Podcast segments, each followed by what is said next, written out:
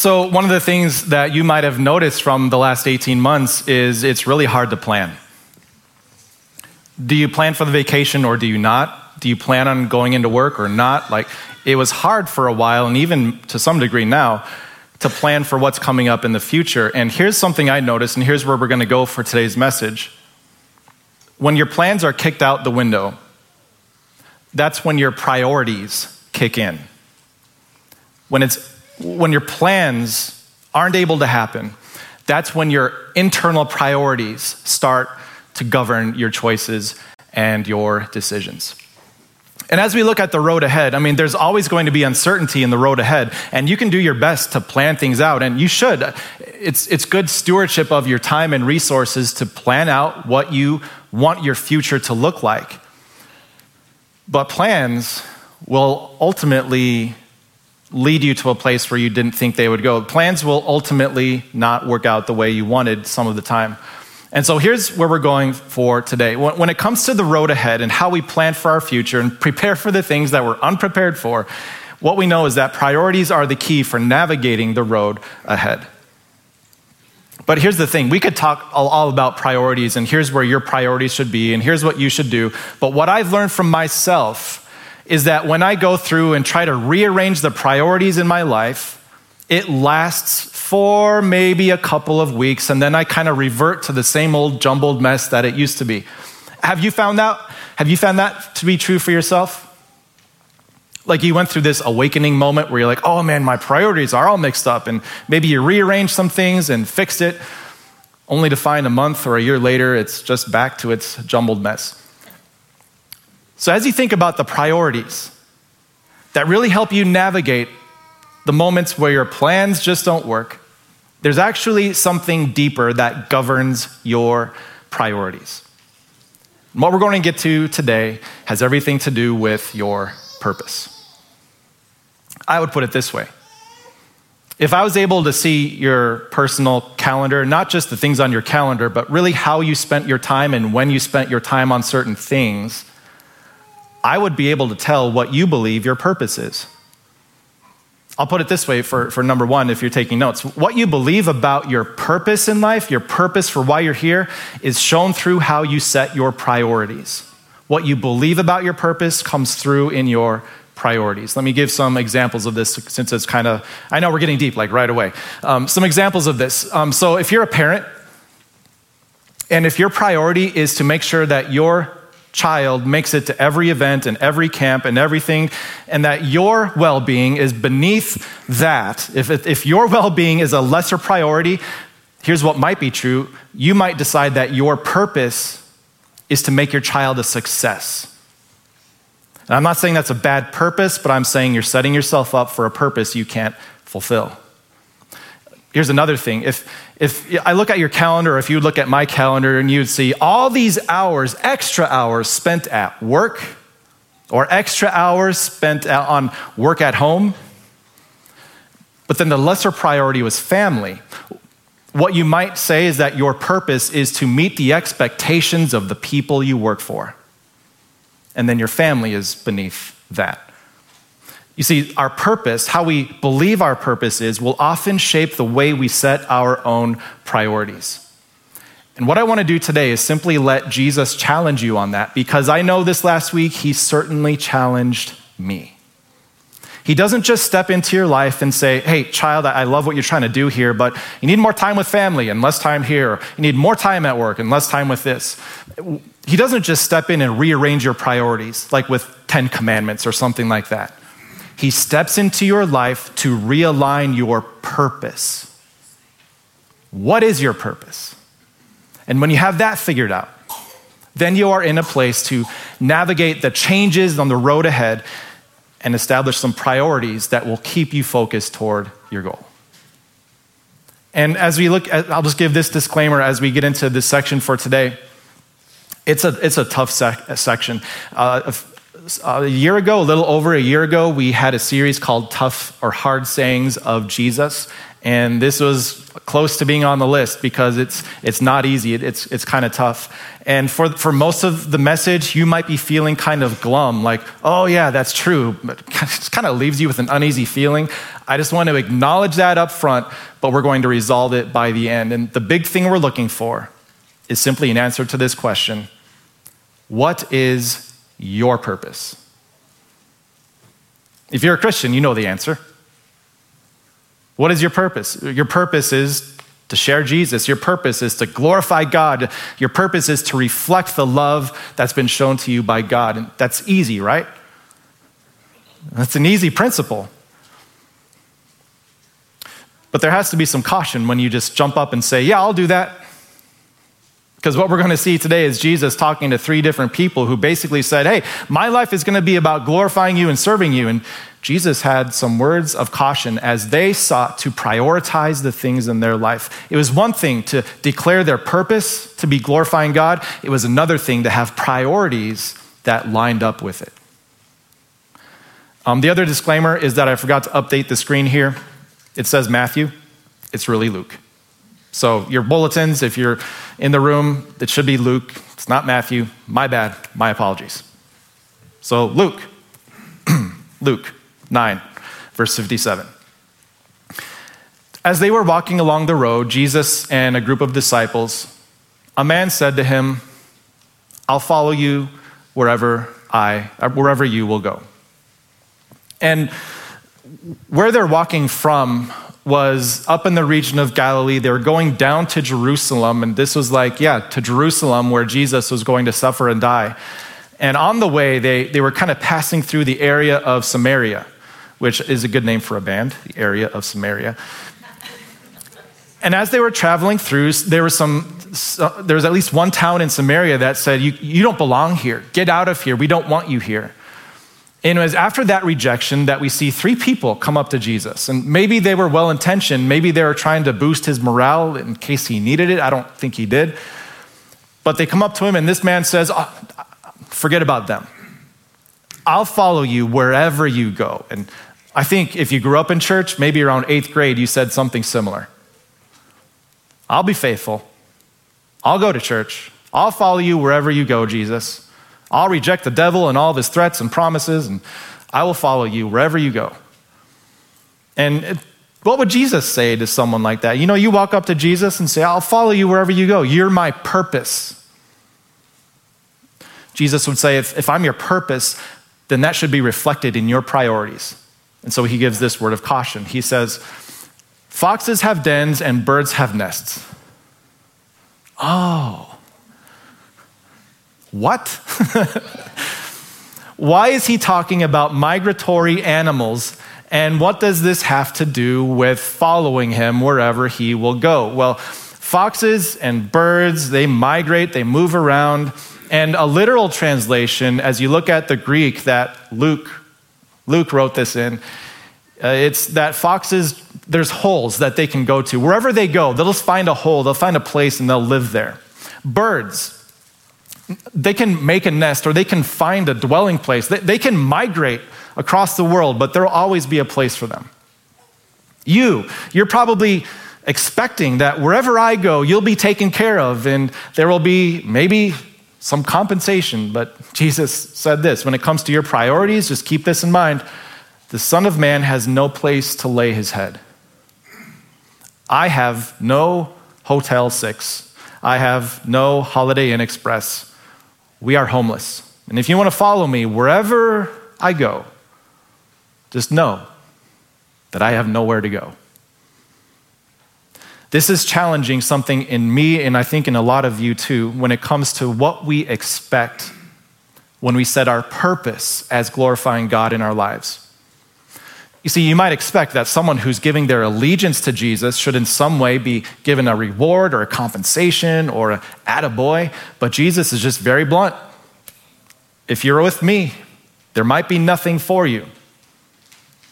And I usually approach it differently, and maybe you do too, where there's that voice inside that says, well, God should be so pleased with me because of what I did, that this should happen for me. And here's the base root of it. At the very base root of it is pride. Pride says there must be something in it for me. But Jesus says those who want to follow me must pick up their cross to follow. Here's how I put it for number two, if you want to take notes. Pride reverses priorities the way that they should be.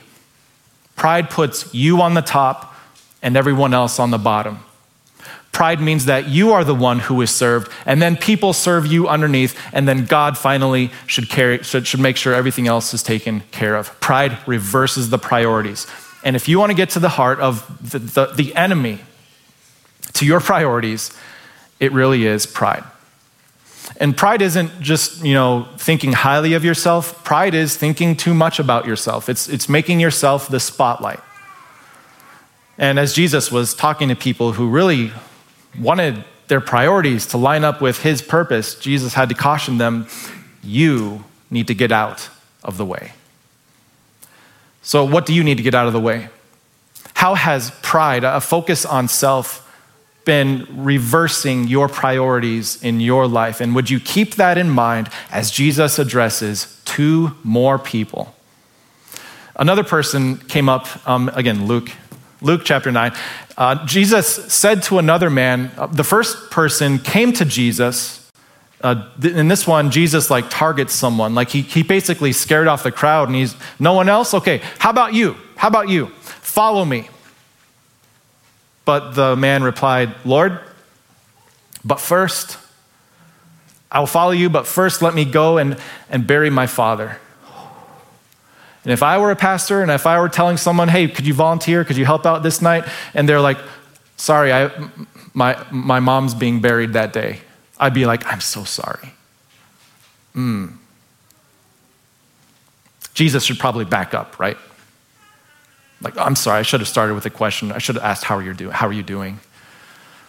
And, any person with common sense would step back and say, anything I can do to help. I totally get it. You should go do that. That's important. But here's the thing with Jewish culture. Jewish culture would highlight this even more. According to Jewish culture, there was no one exempt from the Ten Commandments or the Torah or all the different customs and cultures and traditions that were built up around it, except for one of a few things. And in a commentary I read this week, there's actually specific language that says, when it comes to the Torah and all the ceremonies and all the traditions, a person is exempt from that if they have to bury their dad. It was the responsibility of a son to lay his father's body to rest. And so all the people listening would be like, well, of course, set everything else to the side. Bury your father. Tend to your family needs. But Jesus does not back down. He says, let the dead bury their own dead. Oh, that's not good counseling technique, is it? Let the dead bury their own dead, but you go proclaim the kingdom of God. Now, there's a lot of different interpretations about what Jesus meant by let the dead bury their own dead. And I'm not going to go through all of them because it's really not that important to figure out exactly what he means. In summary, what he says is, with me, talking to this man, he says, you can either go and serve those who are dead, or you can serve the one who's bringing life. Let the dead take care of themselves. We have a mission to bring life and hope to this world, and it won't last long. If you back out now, you will miss your window of opportunity. So, follow me. Jesus would probably also, if he needed to clarify, he would say, look, I know that our tradition says that you should set everything else off to the side and focus on this funeral. But I say that there is something even more important than this funeral. And that's me. And that's me. Have you ever gone through a time like that where maybe you were in a good routine with reading the Bible or going to church or whatever spiritual discipline, maybe it's a generosity thing, and you said, you know what, this has been good, but I need to focus on something else. I just need to sleep. I just need to have this time for something else. I need this money to go somewhere else. And you said, I'm just going to postpone this. I'll follow you, Jesus, but first let me go and take care of this higher priority. And I'm sure the entire world around you would say, yes, of course you would do that. Of course you should prioritize this other thing. Jesus can wait. But here's the caution we see from Jesus. Let nothing postpone your discipleship, the process by which Jesus draws you closer to himself and more in line with your eternal home. Let nothing postpone that. Whenever you start to say, I know the value of this, but first, you are postponing what God wants to do in you today. And Jesus cautioned people, if he really is your purpose and if glorifying God is your purpose in life, your priorities need to match up accordingly. Another way to say this, and this is how we would maybe apply it today, is if you are going to mourn, you cannot mourn properly without Jesus being first. If you are going to celebrate, you cannot celebrate properly without having Jesus first. Whatever you do, whether you eat or drink, no matter what you do, if Jesus is not first, you cannot do it properly. And as we think about that, okay, so these are two tough cases where people said, I'll follow you, but, and you'd think that people got the point by now, like, let's just lay off, maybe it's a bad day and Samaritans just kind of got on his bad side, but there's a third person and we learn so much from this. I'm so glad that Luke included it. Still a third person who didn't get the point said to him, I will follow you, Lord, but I'm going to postpone it. But first, let me go back and say goodbye to my family. Sounds reasonable. You just wait here, Jesus. I'm going to go off and say goodbye. And now if they said goodbye like Minnesotans do, Jesus would be waiting a couple days. This has a remarkable similarity to what happened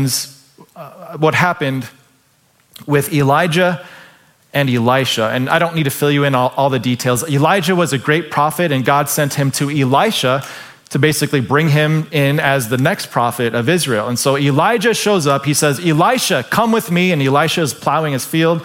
And Elisha says, I'll come with you, but first let me go say goodbye to my family. And you know what Elijah said?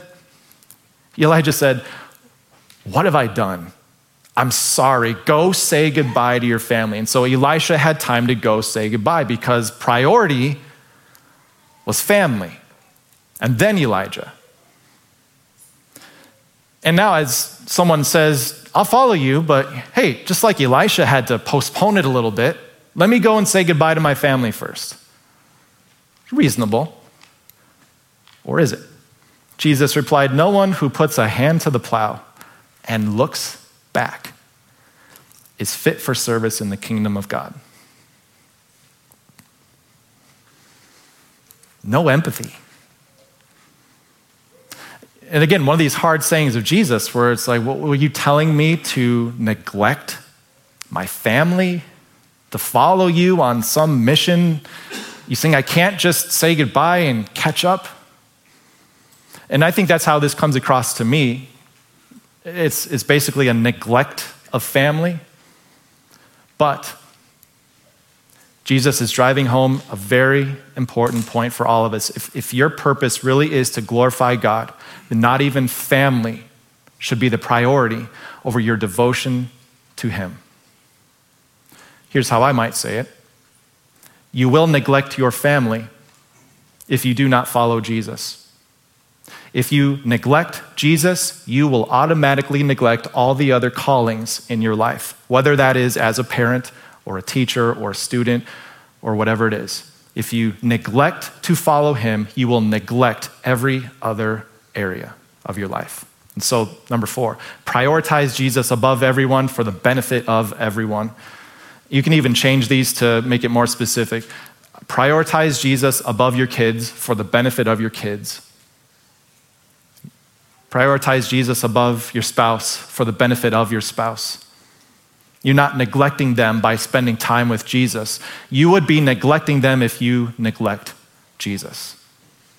These are hard, man. I mean, if you let this sink in, it's like, whew, this is not easy to to have this purpose of glorifying God, but then to have your priorities match up with it.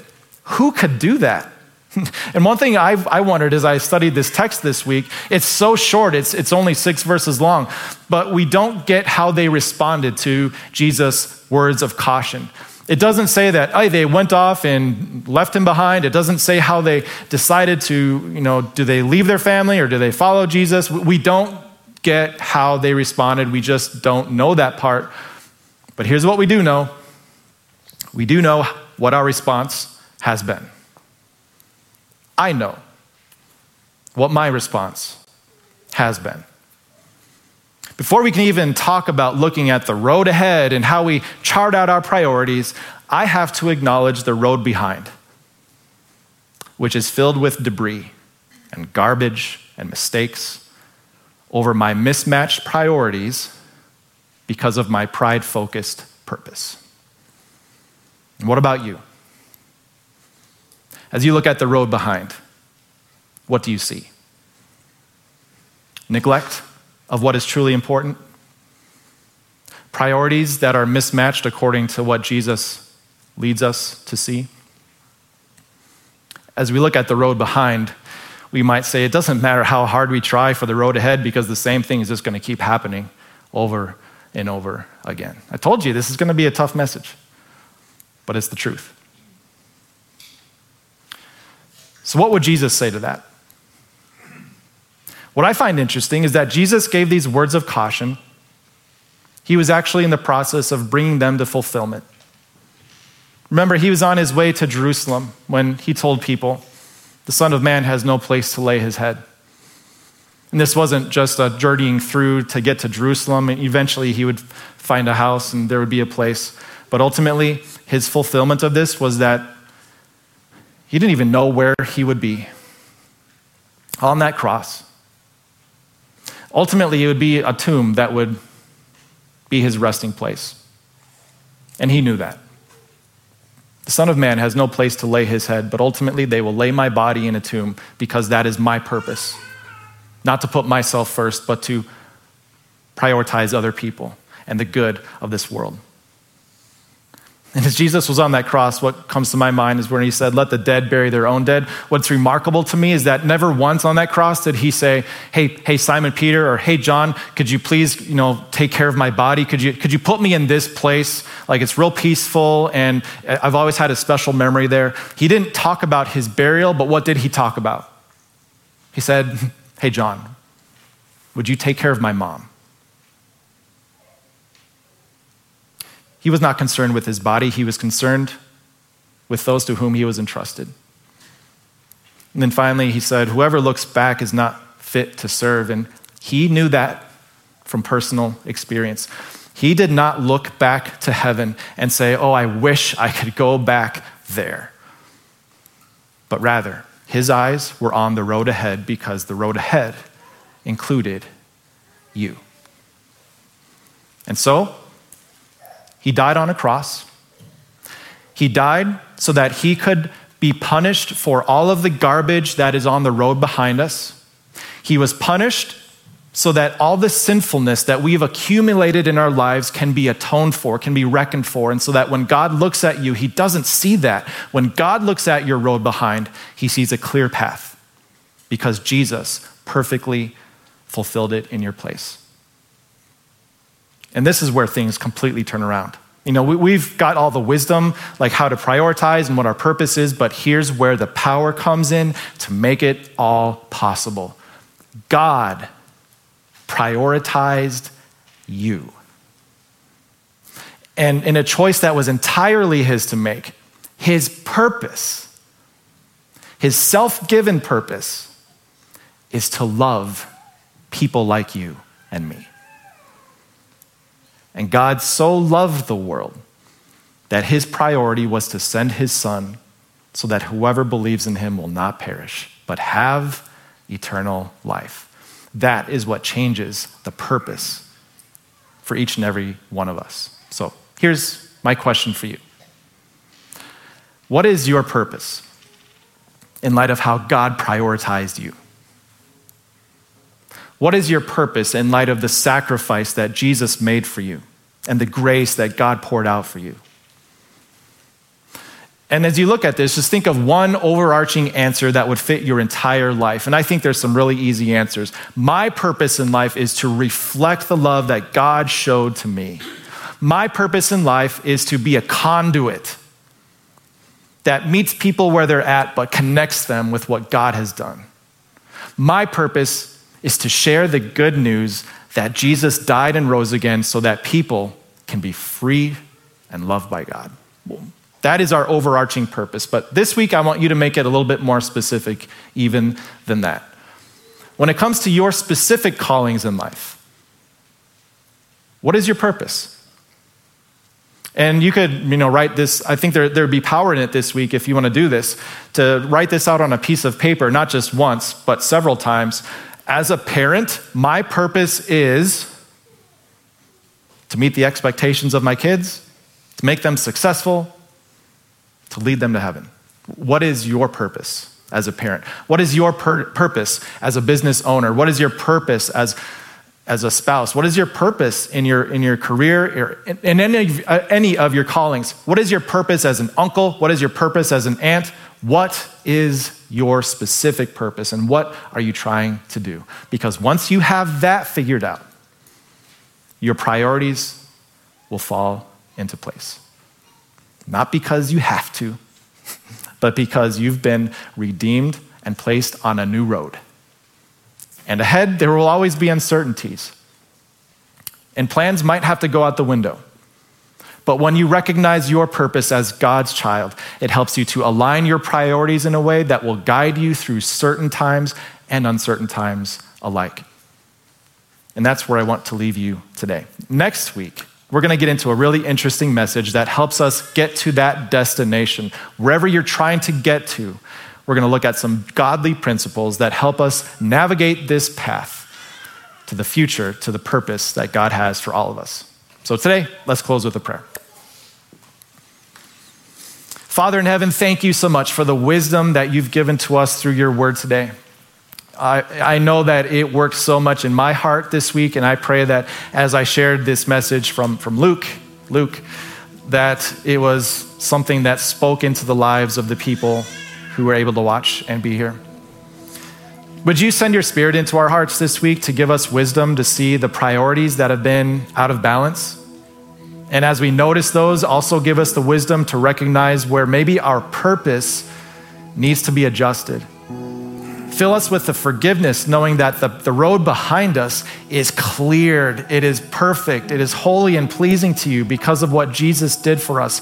And where we stand in the road today, we are loved by you, we're forgiven by you, and we have a purpose given by heaven itself. Fill us with that joy as we look to the road ahead, so that with all joy and hope, we see that a life with you as the purpose is a life that is filled with joy and contentment. So give us your wisdom and give us your power this week. I ask that in Jesus' name. Amen.